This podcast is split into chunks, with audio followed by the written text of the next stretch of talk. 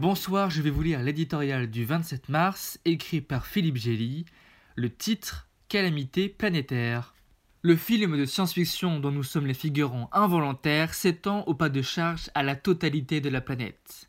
L'Inde immense et les plus grands États américains rejoignent la cohorte des confinés, dont la Chine commence précautionneusement à s'extraire. Chaque pays compte ses morts tandis que l'économie mondiale passe en mode survie.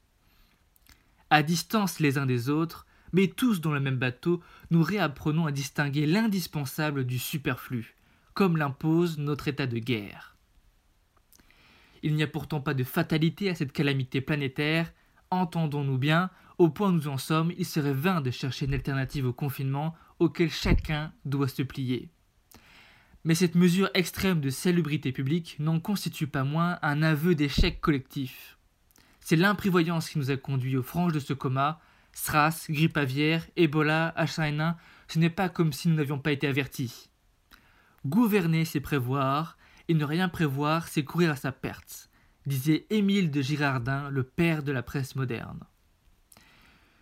Nous n'avons pas écouté les mises en garde, qu'elles émanent de Bill Gates ou de l'OMS, nous avons laissé fondre nos réserves de masques au nom de précautions comptables, nous manquons de tous les instruments sanitaires qu'un pays développé se devrait de posséder, que ce soit des tests, respirateurs, lits de réanimation ou encore des hôpitaux de campagne. Le triste constat d'un monde, logé à la même enseigne, ne peut nous consoler. Après avoir laissé les égoïsmes nationaux saper le système multilatéral ces dernières années, ne nous étonnons pas de l'impuissance du chacun pour soi. L'Union européenne et le G20 tentent de se mobiliser, mais après la bataille.